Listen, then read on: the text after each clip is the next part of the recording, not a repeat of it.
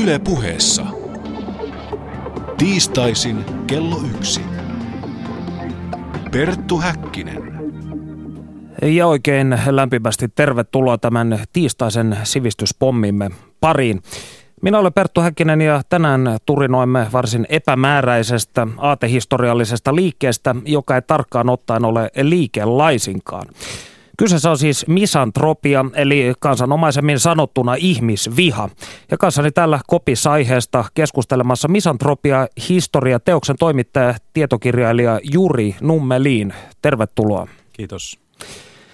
Öö, pitääkö paikkaansa, jos esittäisi tällaisen väitteen, että tämä teidän teoksenne on eräs ensimmäisistä tai ainoista misantropia käsittelevistä yleisesityksistä? No mun nä- näkemyksen mukaan kyllä on, joo, että tämä on tota aivan, aivan poikkeuksellinen kirja. Että, tota, että silloin kun mä rupesin tekemään tätä kirjaa tuossa 4-5 vuotta sitten, niin, niin tota ongelmaksi tuli se hyvin nopeasti se, että aiheesta ei ole, en, en löytänyt niin yleisesitystä millään kielellä. Tosin täytyy myöntää, että hain vaan englanniksi. tota, mutta en, en törmännyt kyllä siihenkään, että, että olisi niin kuin muilla sivistyskielillä. Että luulisin, että esimerkiksi ranskaksi olisi jotain tämän tyyppistä ehdottomasti tehty. Tai norjaksi, Sattuneesta ihmisvihaajien tunnetussa maassa.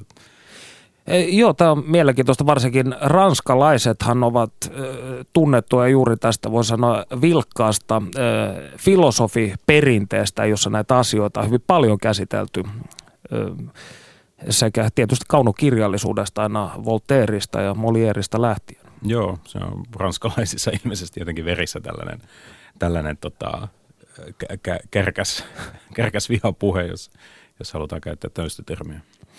No, misatropiahan on vaikeasti määriteltävä ja klähmäinen ajatussuunta, jos ajatussuunta ollenkaan, niin mitä termillä sinun mielestäsi tarkkaan ottaen tarkoitetaan? No se voi määritellä kyllä ainakin kahdella eri tavalla. Että tota, ää, niin kuin johdonmukaisin määritelmä olisi varmaan se, että – misantrooppi ihmisvihaaja vihaa joista ihmisen ideaa.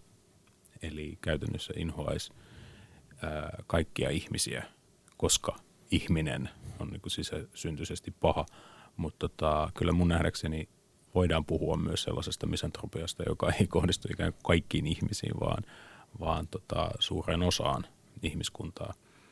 Ja tota, tässä on niin määritelmässä on, on aina niin tämä ongelma, että, tota, että misantrooppi on tietysti itsekin aina ihminen, jolloin, jolloin se niin kuin on jo lähtökohtaisesti ristiriitasta. Et, et jos joku haluaisi olla johdonmukaisesti ihmisvihaaja, niin pitäisi välittömästi tehdä itsemurha. No tämmöisiä esimerkkejä tietysti on, ja niitä käsitellään tässä kirjassa. Ää, varmaan niin kuin suurelle yleisölle tunnetuimpia ja, ja traagisimpia on nämä koulusurmaajat, Pekka Eri Kauvinen esimerkiksi, joka täysin viattomia sivullisia ihmisiä surmattua, niin surmas lopulta itsensä. Tässä tietysti tulee sellainen niin kuin ongelma, että kun puhuu misantropiasta tai, tai, tai varsinkin jos käyttää sanaa misantropia, mikä on sivistyssana, niin, niin kuin voi tuntua tyhmältä se, että jotain Pekka Erik Auista niin kutsuu tämmöisellä nimellä, että sille tulee vähän niin kuin korkeamman ajattelun vivahde, mutta se ei ole kyllä nyt tässä tarkoitus.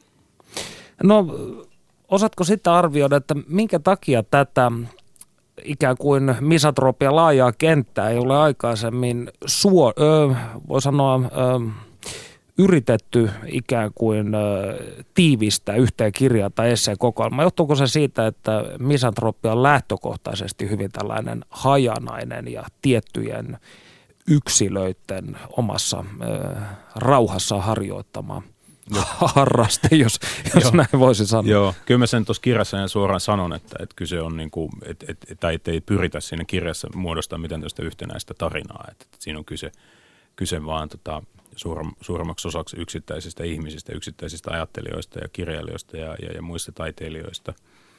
Uh, Mutta kyllä siinä niin kuin, musta siinä voi nähdä sellaisen tota, jonkinlaisen kehityskulun – jossa, jossa misantropia niin kuin nousee tässä 2000 viimeisen vuoden aikana tämmöisestä halveksitusta asiasta jonkinlaiseksi uh, julkisesti hyväksyttäväksi tavaksi puhua uh, ja, ja, ja, ja myös toimia, minkä, mistä kertoo valitettavasti myös nämä koulusurmat.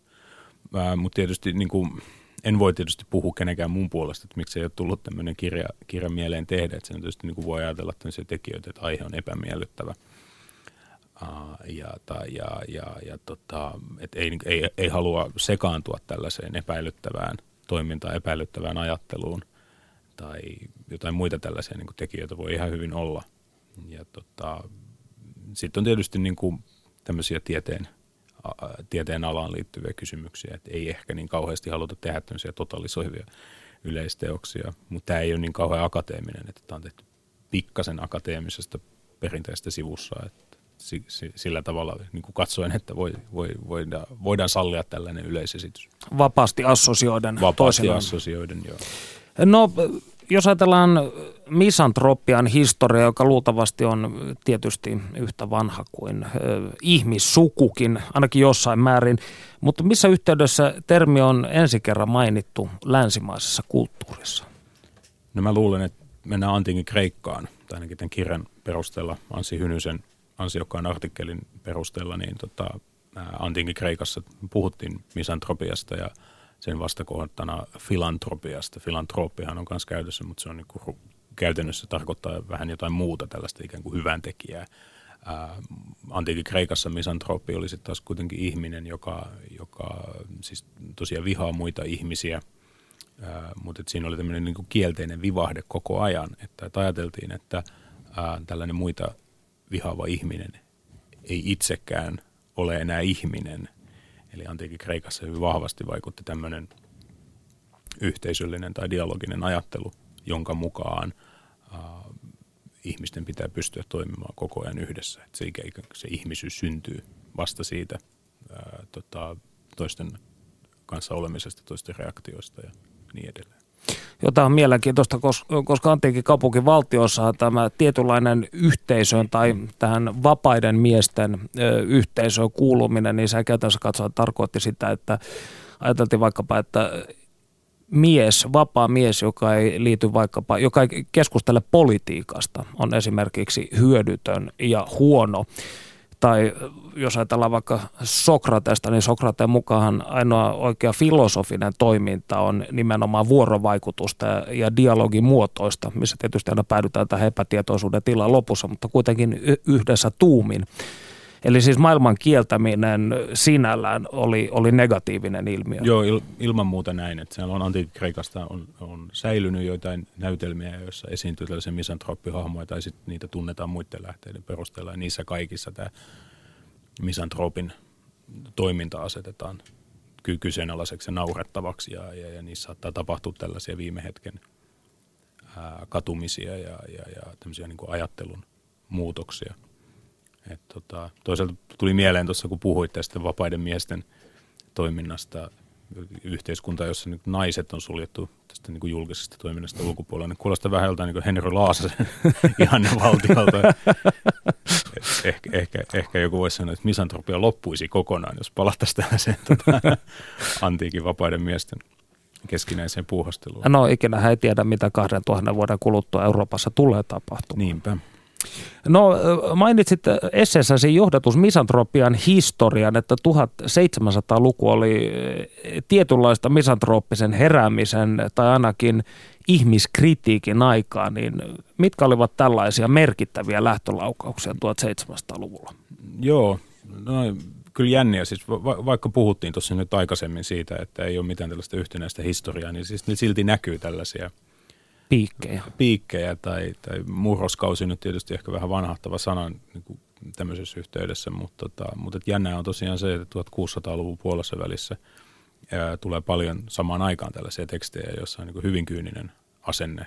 Molieren ää, näytelmä misantrooppi, ihmisvihaaja, antaa niin kuin oikeastaan ää, niin kuin laajempaan käyttöön ekaa kertaa tämän sanan ja, ja, ja tulee tämmöiseksi niin kuin muotitermiksi ja tota, siinä niin kuin on nähty kaiken näköisiä asioita, barokin tällaisen kunniallisen ihmisen ihanteen ja, ja, ja sen tällaisten pinnallisten ilmenemien kritiikkiä ja muuta tällaista. Ja tota, mutta sitten siinä 1700-luvulla tosiaan tämmöisen ää, rationaalisen valistuksen kanssa samaan aikaan alkaa näkyä myös tällainen niin kuin hyvin, hyvin vahvasti kyyninen näkemys, joka näkyy esimerkiksi tuossa sanotaan Swiftin Gulliverin retkissä. Swift hän on tällainen niin kuin kirjailija ja ajattelija, josta on niin kuin, paljon puhuttu pahaa siinä mielessä, että hän on sanottu misantroopiksi, että tässä on ilmeisesti kyse niin kuin sekä tahallisesta että tahattomasta väärinymmärryksestä. Että Swift hän oli, oli tota, loppuelä, lop, niin kuin elämänsä loppuvuodet pahasti sairas ja, ja käyttäytyi ilmeisesti käsittämättömästi, että tätä on tulkittu tällaiseksi erakoitumiseksi ja ihmisvihaksi. Mutta tämä ei niin kuin poista sitä, että Gulliverin retket on niin kuin musta vahvasti ihmisvihamielinen kirja. Et siinä lopussahan, kun, kun tota, Gulliver viimeiseltä retkeltään tähän tota, jahuu ihmisten ja, ja näiden mitenköhän se nyt kuuluu lausu mielen, näiden, näiden tota, viisaiden hevosten mm. saarelta saapuu takaisin sivilisaatioon, niin hänhän on, niin toteaa, että, että, että, tästä ei tule yhtään mitään, että hän inhoaa kaikkia ihmiset. Se ilmoittaa vaimolle, että, että hän ei puhu sen kanssa ikinä. Siinä on joku niin kuin ruokailujärjestelykin, että sen pitää istua niin kuin viiden metrin päässä siitä tai jotain tällaista, että, että, että, että se retkillään tajuaa tämän, että, että, että ihminen on sisimmässään paha ja, ja, ja kaikkea vuorovaikutusta ihmisten kanssa tulee välttää.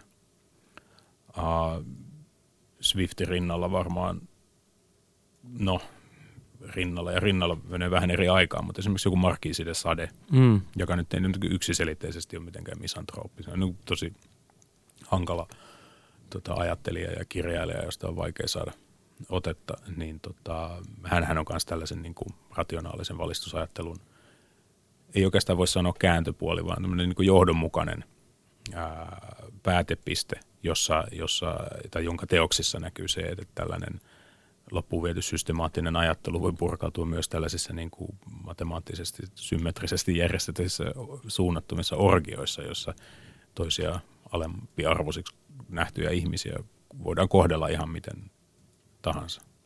Ja tämä oli mielenkiintoinen, jos miettii vaikka tota Grimmelshausenin teosta Seikkailukas Simplicissimus tai Voltairein Candidia, niin nämä kummatkin teokset, jotka olivat aikanaan hyvin merkittäviä, voi sanoa tällaisia matkaromaaneita, joissa kuvataan ihmisen kehitystä eri tilanteissa, niin nämä kummatkin päättyvät siihen, että seikkailukas Simplicissimus muun muassa päätyy luontoon ja kiroaa ikään kuin ihmiskunnan ja itsensä ja Candidessa taas päädytään niin ikäisesti luonnon tilaan kauas sivilisaatiosta ja aletaan jälleen kuokkimaan maata. Joo, Voltairella on tämä kuuluisa, kuuluisa loppulause siitä, että työ poistaa luotamme kurjuuden ja tylsyyden tai jotain muuta. Mutta siinä on,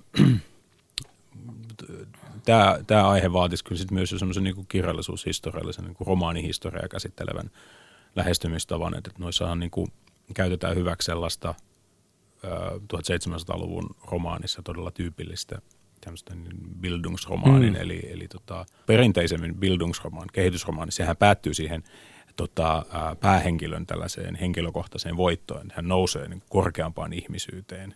Ja, ja jossain vaiheessa 1700-luvun myötä niin, niin se alkaa kääntyä ensin Voltairella parodian kautta, mutta sitten myös niin kuin laajemman ajattelun muutoksen kautta niin aletaan nähdä sitä, että, että se ää, ihmisen hyvä ei ole siellä sivilisaatiossa, vaan hmm. se on niin kuin poissa ää, muiden ihmisten luota. Se on niin kuin luonnossa. Suomalaisen Sivi... mökkiläisen unelma. No siis, no siis joskus niin kuin näitä asioita miettinyt ja niin kuin puolivakavissa on esittänyt, että tämä niin kuin suomalaisen mökki-idea on, on oikeastaan tällaisen niin kuin 1700-luvun valistuksen luonnollinen päätepiste. Et, et, et ehdottomasti mm. halutaan koko ajan niin kuin pois muiden ihmisten luota ja ollaan siellä yksinään. Siinä on tietysti niin kuin, niin kuin omat tota, ää, niin kuin, irvokkaat puolensa tietysti suomalaisen mökkeilyssä, että se ei niinku ole, ole tota, se, mitä joku Goethe mahdollisesti ajatteli tai, mm. tai Hegel tai joku tällainen muu tyyppi. Mutta äh, nyt kun kerran heittäydyttiin filosofisiksi, niin on pakko kysyä, että onko misantrooppinen ihminen äh, lähtökohtaisesti oksymoro, kuten vaikkapa nyt juutalainen uusi natsi? Onko, onko ihmisen jollain tavoin mahdollista loppuviedysti todella äh, vihata ihmisyyttä? No niin kuin sanoin tuossa aikaisemmin, niin varmaan se johdonmukaisin tapa tosiaan olisi tehdä itsemurhaa. Päätyä siihen, että, että tässä ei ole niin mitään järkeä, että ää, vien itsenikin pois täältä. Uh, Mutta tota, mä luulen, että tämä tämmöinen misantropia on itse asiassa aika harvinaista, että ne ikään kuin julkisesti itsemurhan tehneet ja misantropiksi jollain tavalla ilmoittautuneet tyypit. Että niitä on vähemmän kuin niitä misantropeja, jotka tota, julistaa, elävät keskuudessa. Elävät keskuudessamme ja julistaa tätä ilosanomaa. Uh, mä luulen, että, että kun tässä nyt kuitenkin puhutaan tällaisista niin kuin intellektuell, intellektuellisista pyrinnöistä, niin varmaan moni ajattelee, että tällainen niin kuin debatti, julkinen keskustelu tästä aiheesta riittää, että, että se, he voivat niin kuin sen turvin, voivat ikään kuin paeta sen taakse, että, että ei tarvitse tehdä itsemurhaa, koska kuitenkin kerron muille, että heidän kannattaisi tehdä itsemurhaa. Esimerkiksi joku Linkolahan sanoo, että, että jos hän saa vielä muutaman ää, synnytyksen en estettyä tästä maailmasta, niin se on hänelle ihan riittävä syy elää se on jotain vähän samaa. Linkola mm. kuitenkin sanoi, että, että jokainen ihminen, joka täällä elää, niin on, on niin kuin käytännössä liikaa. Tulemme myöhemmin ohjelmassa kuulemaan myös, kuinka kalastaja syväekologi kuvailee nykyistä suhtautumistaan meille niin rakkaaseen ihmiskuntaan. No, jos palataan antiikin Kreikkaan, niin Platonin Faidon dialogissa Sokrates toteaa seuraavasti. Ihmisviha saa alkuunsa siitä, että luottaa toisen ihmisen sokeasti ilman tarvittavaa ihmistuntemusta ja pitää häntä täydellisen luotettavana, rehellisenä ja uskollisena. Ja sitten vähän ajan päästä saa huomata, että hän onkin epärehellinen ja epäluotettava. Niin tätä teosta koostaessasi, niin huomasitko tällaisia kehityskulkuja näiden käsiteltävien ajattelijoiden taustalla?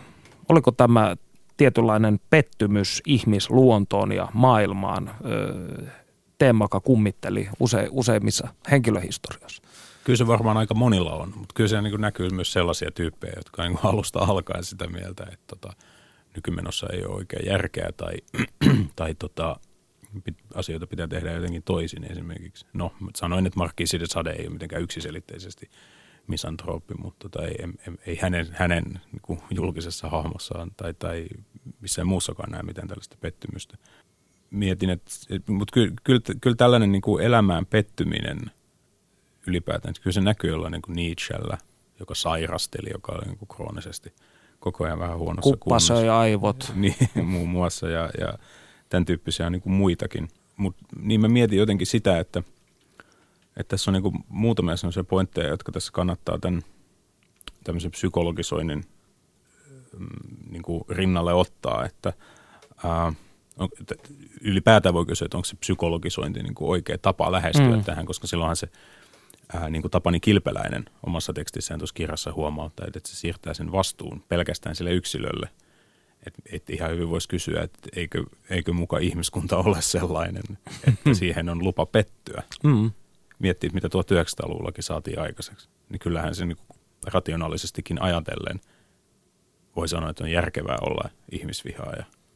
Niin mehän olemme syntyneet kaikkien aikojen kauheimmalla vuosisadalla. Sitä on, Aivan. Sitä on turha lähteä kieltämään. Aivan.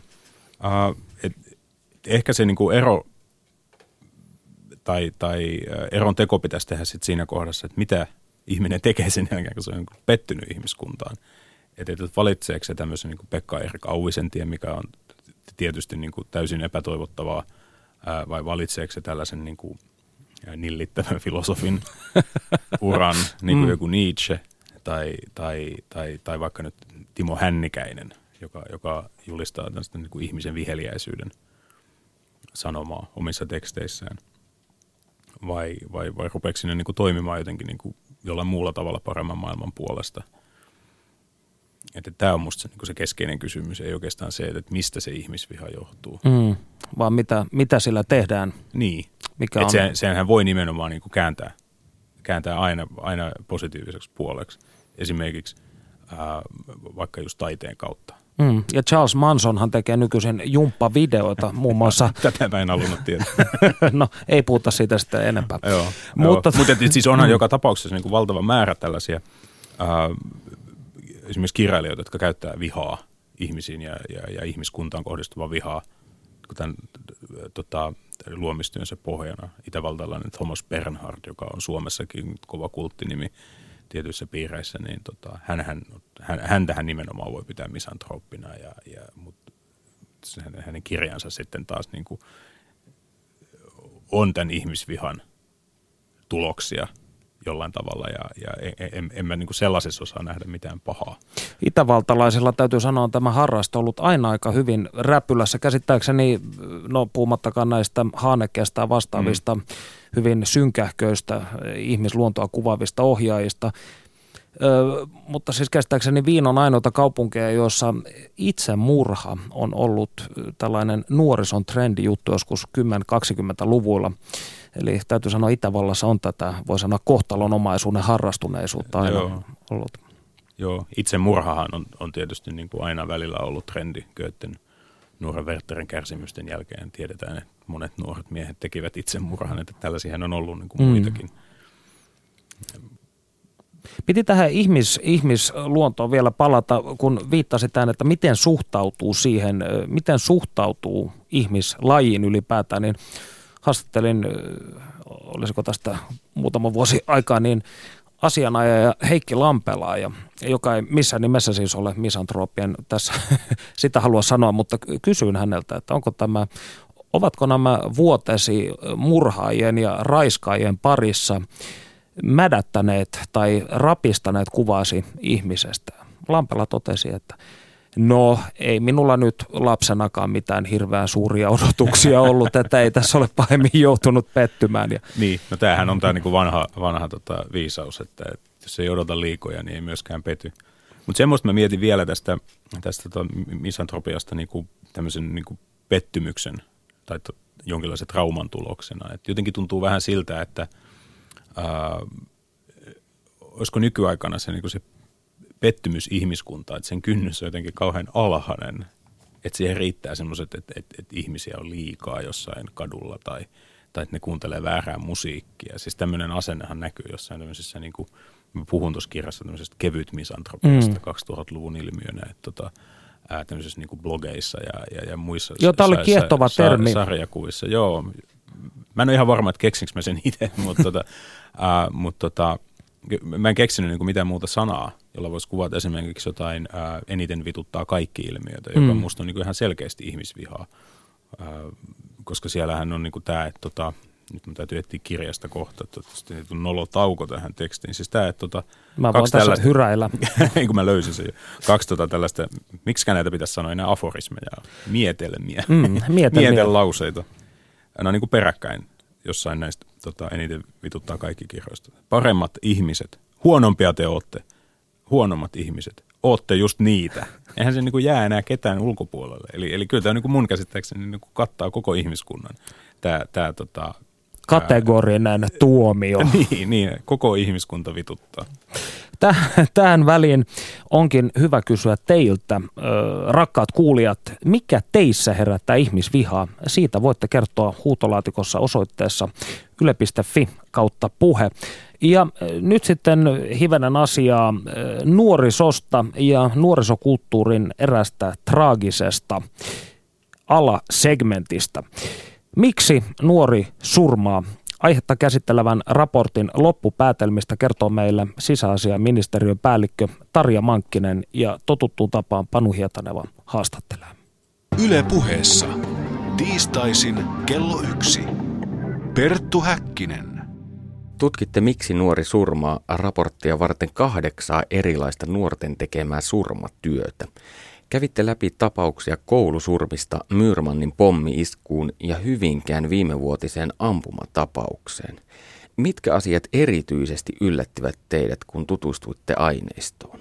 Kun nämä tulee aina julkisuuteen tällainen suunnitelmallinen väkivallan teko, varsinkin jos sen tekijä on vielä sellainen nuori ihminen, josta, josta niin kuin ei välttämättä päälle päin olisi osannut aavistaa, että hän hautoo tällaisia ajatuksia, niin, niin nehän aina niin kuin julkisuudessa tulee sellaisina yksittäisinä tapauksina ja sitten sellaisina niin kuin järjettöminä tapauksina, että et ei niin kuin pystytä käsittämään sitä motiivia siellä taustalla. Niin näissä oli minusta aika niin kuin yllättävää se, että miten se motiivi monessa tapauksessa oli hirveän selkeä sille tekijälle, vaikka se niin kuin ympäristölle oli täys mysteeri. Ja ympäristö ei oikein niin kuin osannut kuvitella, että joku voisi tehdä sellaisen teon niistä syistä. Millaisia yhteisiä motiiveja tekojen taustalta sitten löytyi? aika monessa näissä niin oli tämä kosto oli aika keskeinen motiivi. Ja se, ne uhrithan, jotka joutuivat näiden, niin ne oli kuitenkin tavallaan ennalta valittu, että se ei ollut sellaista summittaista väkivaltaa, että, että se oli niin kuin, jos katsoo näitä koulusurmiakin, niin, niin siinähän toisessa ammuttiin, Jokelassahan ammuttiin niin kuin käytävillä vasta vaan niihin henkilöihin, jotka sattu siihen tulemaan, mutta tässä Kauhajoellahan se tehtiin luokassa.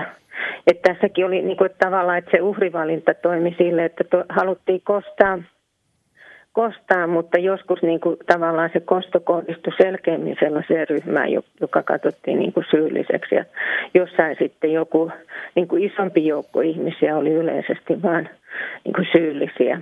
Kummassakin koulusurmassahan oli selkeästi tätä ihmisvihaa, ihmisviha-ideologiaa siellä taustalla, mutta se mikä meitä niin kuin kiinnitti huomiota, niin sitähän ei niin kuin tutkittu. Että se aika lailla niin kuin, toteamalla ohitettiin näissä, näissä niin kuin aineistossa. Et varmasti sitten sanotaan, että jos tänä päivänä tällainen tapahtuma tapahtuisi, niin varmasti niin kuin tämä ihmisvihamotiivi olisi paljon niin kuin tarkemmassa syynissä kuin oli, oli silloin, silloin muutama vuosi sitten. Ja varmaan esimerkiksi niin kuin nämä kaikki tapahtumat Norjassa ja muut tällaiset, niin on vaikuttanut siihen, että että ei enää katsota pelkästään sitä poliittista motiivia, vaan katsotaan myös niin kuin ideologisia motiiveja laajemmin. Mitä yhtäläisyyksiä surmista ja niiden tekijöistä löytyi? No näähän kaikki tietysti, mikä nyt on kaikki silmiinpistävä, niin nämä oli kaikki nuoria miehiä. Mutta tästähän sitten, siellähän, vaikka nuoret miehet on tekijöitä, niin siellähän on mukana myös tyttöjä ja naisia, mutta näiden naisten ja tyttöjen rooli on useimmiten se, että ne kannustaa niin kuin siellä taustalla, mutta ei ole ainakaan Suomessa niin vielä itse syyllistynyt tekoihin. Kansainvälisesti hän esimerkkejä on myös naispuolisista tekijöistä. Sitten oli, jo näytti, että iso osa näistä tekijöistä oli yksinäisiä ja sitten sellaisia syrjää vetäytyviä, että ei millään tavalla sellaisia niin kuin kaveriporukan keskipisteitä. Pisteitä. Osalla ei ollut ystäviä, että että oli hyvin yksinäisiä. Ja se, mikä oli myös niin kuin tärkeä havainto, oli se, että näillä ei ollut mitään rikostaustaa tai sellaisia aikaisempia rikoksia niin kuin sillä tavalla, että nämä olisi ollut esimerkiksi poliisi olisi pystynyt näitä tunnistamaan etukäteen. Että, että nämä oli hyvin niin kuin, niin kuin sellaisia periaatteessa kunnon kansalaisia. Sitten tämä, tietysti tämä, mikä oli yhdistävä tekijä kanssa, että alkoholi ei ollut mukana. Niin kuin tiedetään, niin alkoholi on aika, aika tiiviisti mukana suomalaisessa väkivallassa, mutta näissä, näissä alkoholi ei ollut mukana. Teot tehtiin selvinpäin lukuun ottamatta tuota Hyvinkäätä, missä oli sitten pikkusen sitä olutta mukana. Ja sitten tämä suunnitelmallisuus, että teot oli suunniteltu tarkasti ja pitkän ajan, pitkän ajan aika käytettiin siihen suunnitteluun, että se oli hyvin tällaista niin kuin pitkäjänteistä työtä se suunnitelma, niin siellä perhetausta ei ollut sillä tavalla ongelmallinen, että olisi niin kuin tällaisia niin kuin syrjäytyneitä syrjäytymisen merkkejä näkynyt sieltä ylisukupolviset syrjäytymiset. Perheet oli ihan periaatteessa kunnollisia. Koulukiusattuja näistä oli iso osa, näistä kahdeksasta.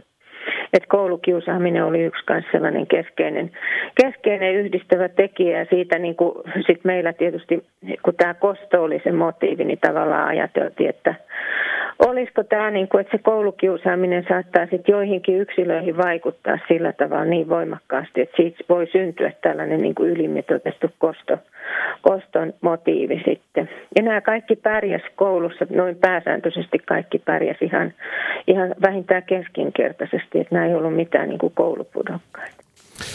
Öö, kiitos Panu Hietaneva. Ja tässä tosiaan, kun pääsimme, kuten Tarja Mankkinen tuossa totesi, niin koulukiusaushan on näissä traagisissa joukkosurmatöissä ollut eräs motiveita tällä huutolaatikossa.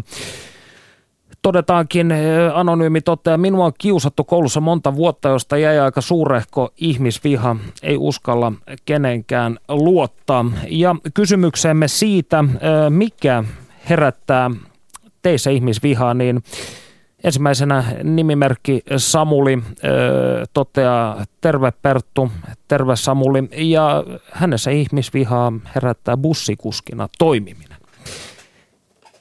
No, ö, Nimimerkki Temeteus kysyy huutolaatikossa Juri Nummeliinilta. Mitä mieltä olet perinteisestä psykoanalyyttisestä tulkinnasta? Jos vihaa raivokkaasti jotain ryhmää tai muita ihmisiä, on kyseessä omien not me-puolien itsessä kestämättömän projisoimista muihin, joka sitten mahdollistaa muiden vihaamisen ja sen kautta itsen ainakin osittaisen hyväksymisen. Tätä pitää vielä hiukan miettiä.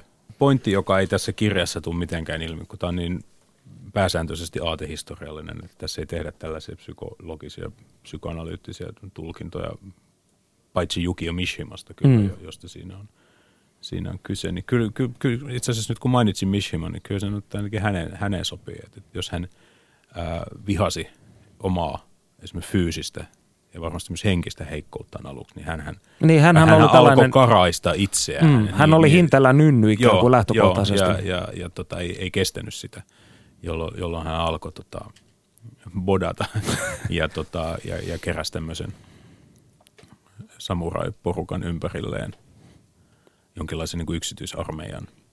Ja yritti niin, epäonnisesti ja, vallankumousta. Ja, ja, ja, ja kirjoitti just siitä, että, että he, heikkojen, että miten, miten he, ihmisten ei tulisi olla heikkoja, että pitäisi olla vahvoja sekä fyysisesti että henkisesti. Että kyllä se tässä tapauksessa niin sopii. Miksi samanlainen tapaus tietysti myös Nietzsche – josta just puhuttiin, että hän sairasteli melkein koko ikänsä ja, ja, ja Nietzschehän oli sitten taas Mishimalle tärkeä kotifilosofi.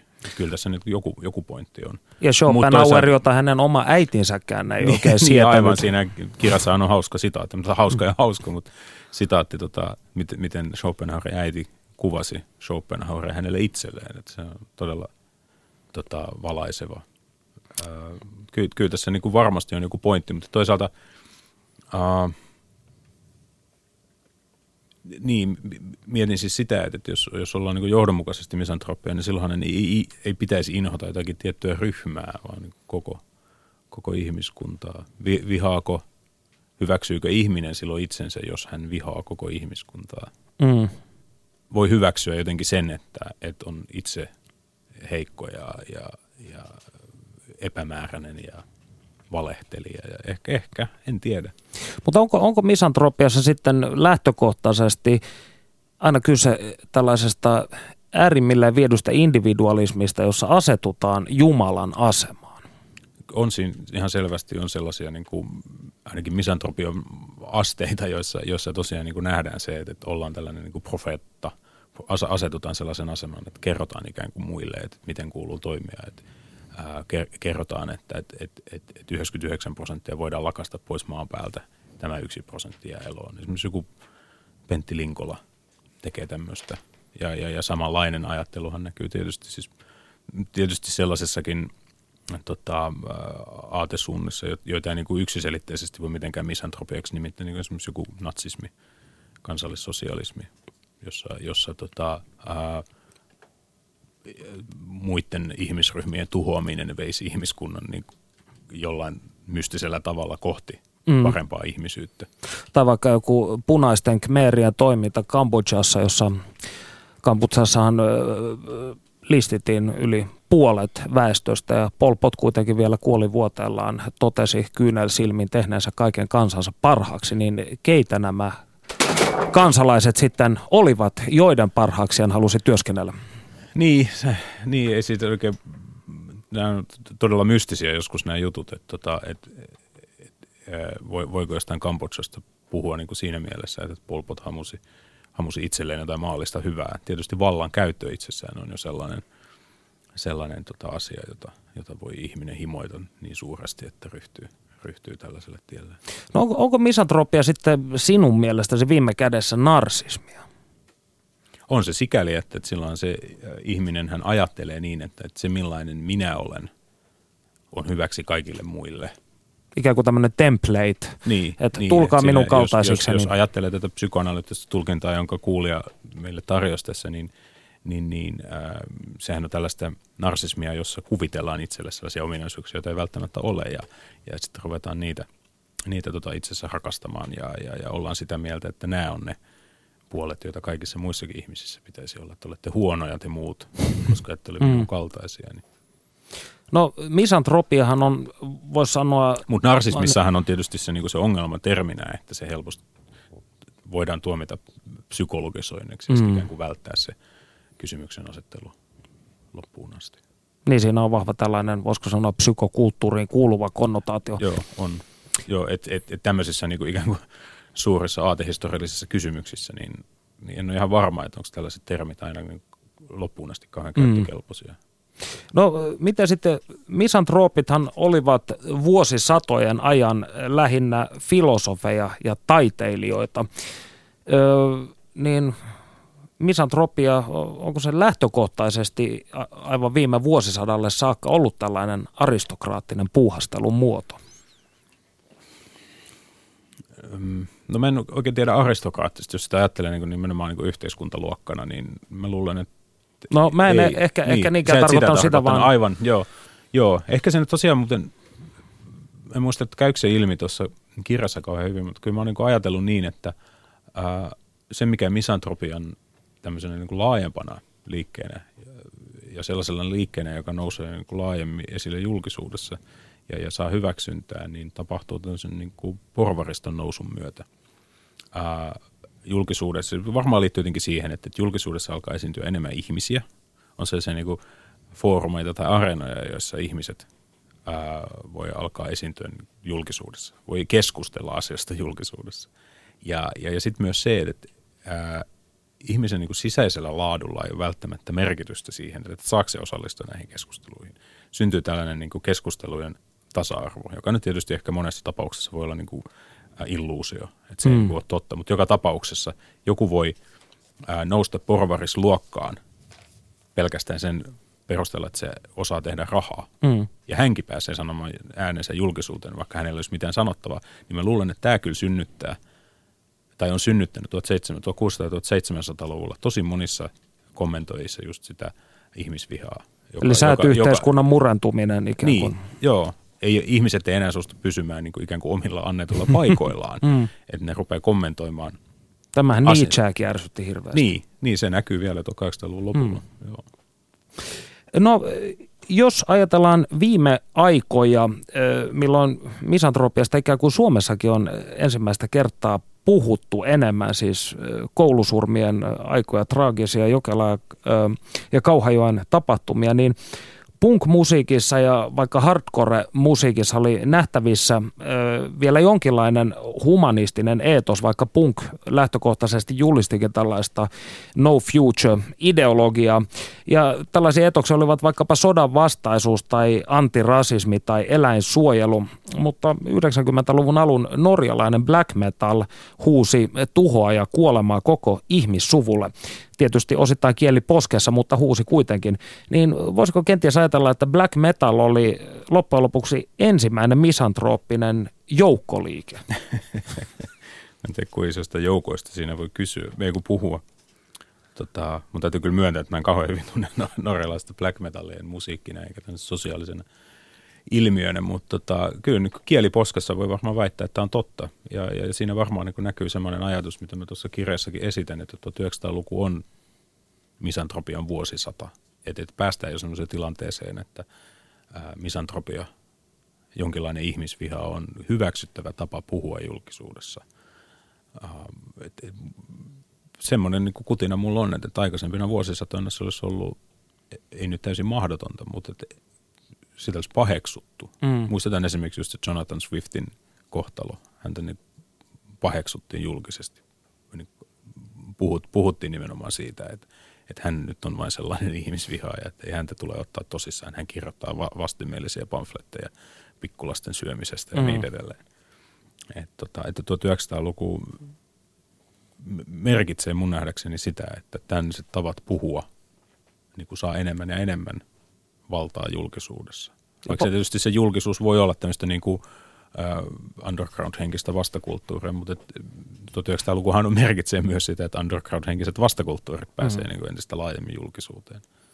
Ja tämmöiset populaarikulttuurissakin esitulleet hahmot, kuten vaikka komikko W.C. Fields tai vaikkapa Perhe on pahin sarjan Archie Bunker, jotka olivat ikään kuin tällaisia vihaisia vanhoja miehiä, tällaisia siis ärmätti henkisiä hahmoja. Joo, niin, ihan, niin, ihan hyviä rinnastuksia, joo. Näitähän rakastettiin hirveästi. Joo, joo. Niin kyllähän, joo, siis kyllähän se on totta tietysti, että ihminen, äh, ihmiset on siis kyllähän misantropiahan liittyy tietysti myös se, että, että, että, tota, että tämmöisiä niin kuin ihmisvihaa ja hahmoja niin kuin rakastetaan tämmöisen niin kuin totuuden puhujina. Archie Bunker mm. monille varmaan näyttäytyi sellaisena, niin kuin, että hän sanoo sen, että, että miten asiat on, vaikka sarja, sarja tietysti oli alun perin niin kuin liberaalien ja, ja, ja, ja vasemmistolaisten tekemä tämmöinen satiiri, mutta että varmaan monille, monille se näyttäytyi tämmöisenä niin kuin asioiden paikalleen panijana.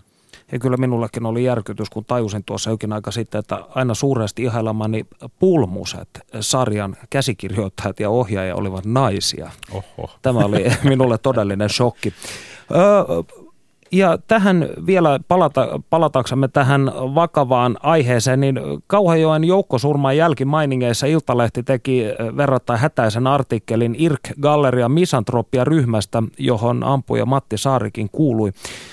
Jutussa haastateltu Heidi, joka oli tämän ryhmän jäsen, totesi kuuluvansa misantropia-yhteisöön ollakseen samanhenkisten nuorten joukossa. Eikö tämä ole erittäin kolkolla tavalla paradoksaalista? Paradoksaalista siis missä mielessä? Että jos vihaa ihmisiä... Niin, niin miksi haluaa viettää aikaa ihmisten niin. kanssa?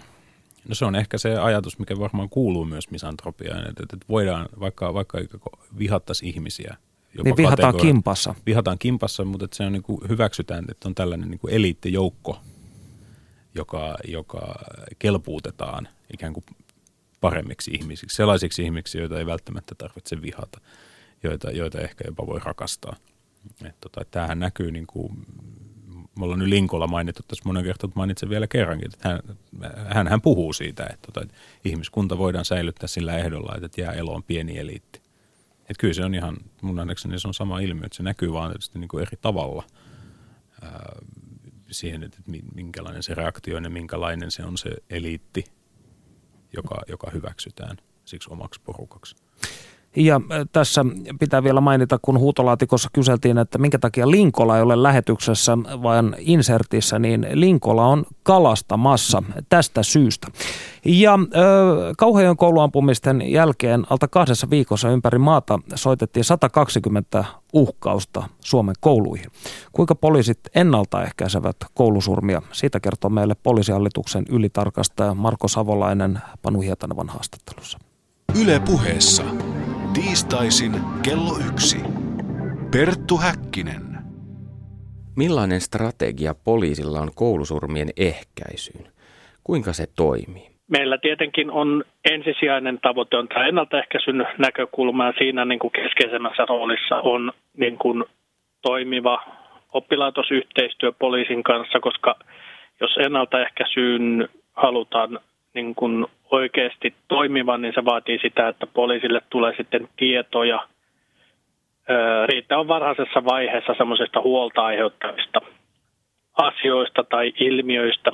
Yleensä se henkilö kuitenkin jotain näistä viestittää jo hyvissä ajoin ympäristöönsä. Toisten ihmisten pään sisään on niin kuin lähes mahdoton mennä, mutta usein on nyt kuitenkin todettu niin, että, että näihin asioihin liittyy tämmöinen valmisteluvaihe, joka aikana tavallaan tai semmoinen tietty, tietty niin kuin polku, joka vie tähän äärimmäiseen toimintaan sitten. Ja siinä jossain vaiheessa on mahdollista tunnistaa semmoisia riskitekijöitä, joihin sitten pyritään puuttumaan. Eli potentiaalisen koulusurman löytäminen, eli ei ole olemassa mitään semmoista käyttökelpoista profiilia, jonka perusteella voitaisiin voitais, tota, niin henkilö tunnistaa, ja se johtuu usein siitä, että – esimerkiksi just oppilaitosiässä tai koulujassa olevista niin kuin nuorista, niin jos me lähdetään katsomaan niitä piirteitä, mitä maailmalla tapahtuneissa teoissa on ollut, niin näitä samoja tämmöisiä piirteitä ja käytöksiä on ollut valtaosalla murrosiässä olevista ihmisistä. Kuinka paljon kouluihin kohdistuvia uhkauksia tulee poliisin tietoon? Tämä on nyt kolmas vuosi, kun me systemaattisesti on seurattu niitä ilmoituksia ja se on oikeastaan suuntaantava luku, että mä en usko, että poliisin tietoon edes tulee kaikki, mitä koulumaailmassa on. Mutta poliisin tietoon tulleesta niin me on todettu, että se on vuosittain tuollaista 70-100 on ollut ja oikeastaan siitä 110 me lähdettiin liikkeelle 2011, 2010 ne on ollut suunnilleen samat ja sitten 2012 se luku oli noin 70, eli sieltä on tultu pikkuhiljaa semmoinen kolmannen aina alas. Millaisia kouluuhkauksia on tullut viime aikoina poliisin tietoon? No esimerkkitapauksista tietysti mä en voi siinä mielessä lähteä keskustelemaan, koska mulla ei ole myöskään oikeutta puhua sellaisista asioista, mitkä on juuri ollut akuutteina. Sitten toinen asia on tietenkin se, että, että näihin tekoihin on todettu liittyvän tämmöinen niin kuin mediahakuisuus, semmoinen huomiohakuisuus. Se on osa tavallaan sitä ilmiötä, että, että nämä tekijät haluaa, etenkin uhkaajat, mutta myöskin nämä kouluampujat, niin ne hakee semmoista kuuluisuutta, semmoista huomiota ja se median näkyvyys on itse asiassa heille tavoite ja siinä mielessä niin ei ole niin kuin järkevää lähteä esittelemään toimintamalleja, joita sitten joku voi lähteä kopioimaan. Mutta jos yleisellä tasolla nyt voin, voin sanoa, niin siellä saattaa kuitenkin näissä kouluuhkaajissakin olla sellaisia, että, että kun he sen uhkauksensa ovat tehneet yhteen paikkaan ja huomaavat, että nyt siitä tuli medianäkyvyyttä, niin ovat myöskin sitten toistaneet sitä useita kertoja. Eli sitten näissä uhkaajissa voi olla niin kuin pienempi ryhmä kuin se, mikä on todellinen tekojen määrä vuosittain. Eli, eli siellä saattaa yksi henkilö tehdä useampia kertoja näitä asioita. Ja mitä, pide, mitä enemmän niin kuin mediajulkisuutta saa, niin sitä niin kuin useimmin se poliisille niin kuin näyttäytyy sille, että, että niitä alkaa tulla sitten muuallakin paikkakunnille. Mitä luulet, kuinka monta kertaa poliisi on onnistunut ehkäisemään mahdollisen kouluiskun? Meillä on tietenkin vain, vain tuota, niin se voi olla arvio, niin kyllä me ollaan onnistuttu väliin menemään oman käsitykseni mukaan muutamiakin kertoja siihen kehityskulkuun. Että henkilö on itse kertonut, että mikäli poliisi ei olisi ottanut häntä nyt kiinni, niin hän olisi todennäköisesti muutaman päivän sisällä mennyt. Niitä on muutamia kappaleita, muutamia kappaleita tuota tässä vuosien varrella ollut. Näin siis poliisihallituksen ylitarkastaja Marko Savolainen Panu Hietanevan haastattelussa. Ja äh, luodapa katsaus kansan pariin. Nimimerkki Kikkailua äh, totesi tähän, mikä teissä herättää ihmisvihaa kysymykseen seuraaviin sanakääntein. Ihmisviha tunteen tasolla on meille kaikille joka päiväistä. Älkää hurskastelko. Kassajonossa vihaat sitä läskiä, tätiä tai setä, joka viipyilee ja haisee hielle. Kotona vihaa tukkaasi tai eukkoasi, joka mässyttää ruokapöydässä oksettavasti aina sitä ikuista aamiaista. Ikuinen aamiainen. Aamiainen, se on vähän niin kuin dantelainen käsite. helvetin kymmenennellä piirillä joutuu istumaan oman eukkonsa vieressä, joka se ikuista aamiasta oksettavasti. Mutta siis kyllä, mm. siis tämähän on totta kai totta. Mm. Totta kai, mutta mä en nyt ihan varma, että vaikka tämmöinen nyt varmaan nimimerkki kikkailua mielestä, niin tota hurskastelupuolelle, niin ei tämä nyt ole ihmisvihaa. Tämä mm. on niin kuin yksittäisten, yksittäisten ihmisten vihaamista tai, tai ehkä pikemminkin niin kuin ärsyyntymistä heidän toiminnastaan tai toimimattomuudestaan. Et, et, et siitä on vielä niin kuin pitkä matka siihen, että et vihataan ihmiskuntaa tai, tai, tai sen enemmistöä. Niin, tätä ja, tai, platonilaista tai, ihmisen idea, josta puhuit ikään kuin. Niin, niin, niin että tässä, niin kuin, tässä, tässä nyt ehkä kommentoijalla unohtuu se, että puhumme filosofiasta ja kirjallisuudesta ja taiteesta, että eikä, eikä siitä, että mitä ihminen niin kuin arkipäivässään ajattelee. Että siitä tässä kirjassa nyt on kyse.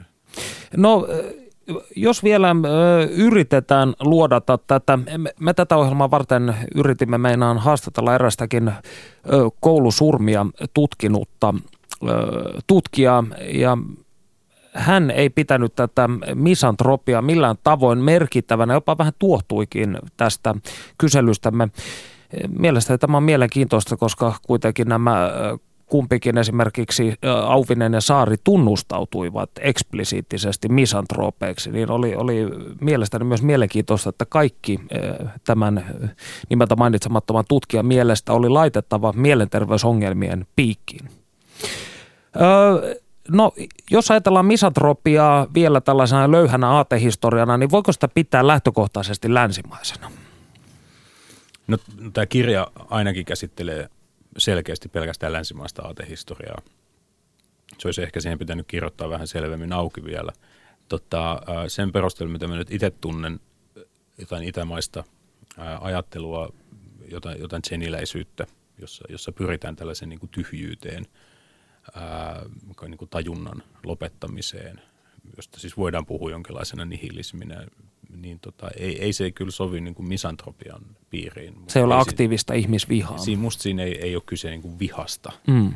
siten kuin vihaa ajatellaan.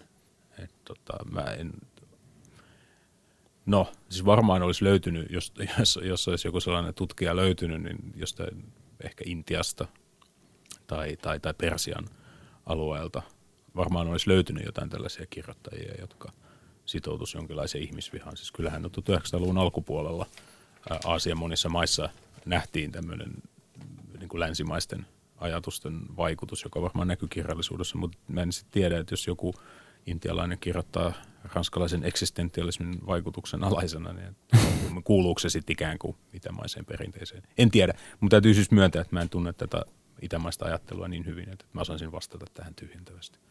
No mutta sen sijaan me tunnemme suomalaista ajattelua ainakin verrattain hyvin ja tässä vaiheessa ohjelma onkin aika kuulla, mitä kalastaja syvä ekologi Pentti Linkola, joka on tunnettu misantrooppisista mielipiteistään, kertoo ihmiskuvastaan ja sen ö, muovautumisesta vuosien aikana.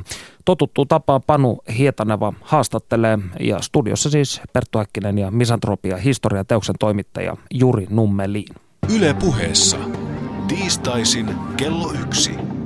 Perttu Häkkinen. Kirjoitit vuonna 1960 pasifistisen pamfletin, jonka nimi oli Isänmaani ja ihmisen puolesta, mutta ei ketään vastaan.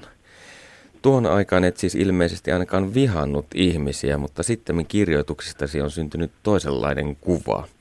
Mitä ihmiskäsityksellesi tapahtui?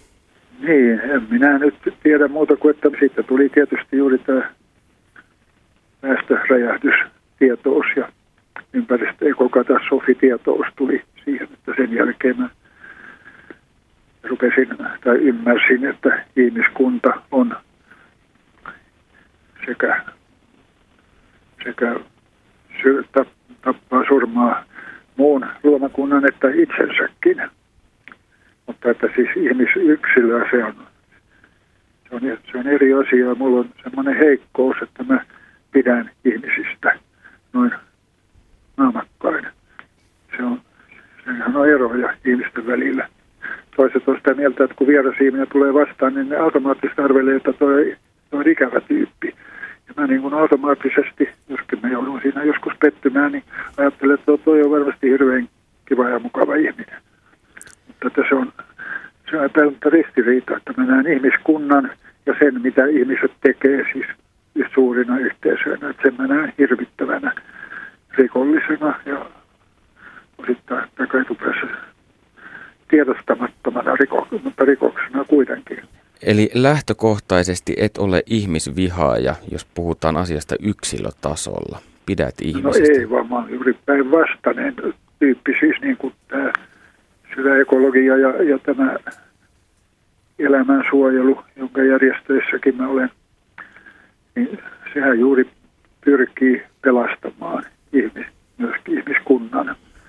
Millainen ihminen on sinun näkökulmastasi niin sanotusti hyvä ihminen? No mähän tiedän, mähän en ollenkaan sitä ymmärrä enkä hyväksy tuota, sitä synnin teoriaa, mikä ilmenee meidän, siis meidän kirkonmenossa. Nousemme tunnustamaan syntimme ja saamme sitten armo, armo siitä. Ja mä tunnen siellä täällä harvakseen kyllä semmoisia ihmisiä, jotka mun käsittääkseni ei ole koskaan tehnyt mitään syntiä, jotka on ollut hyviä ihmisiä. Että ne, on, ne on tietysti tämmöisiä, jotka soveltaa sitä niin sanottua lähimmäisen rakkautta ja on aina ystävällisiä ja aina auttavaisia ja Eli lähtökohtaisesti ihmisten hyvyys mitataan mielestäsi siis ihmisten välissä kanssakäymisessä. Niin, kyllä se on. Sur, surmaajiahan no, ihmiset on kaikki sikäli, että ne el, elämän tavallaan, siinäkin on valtavia eroja. On tietysti näitä, jotka, jotka mahdollisimman vähän kuluttavat ja tuhlaavat ja ympäristöä sortavat, mutta että kaikkihan se tekee jo pelkällä olemassaolollaan.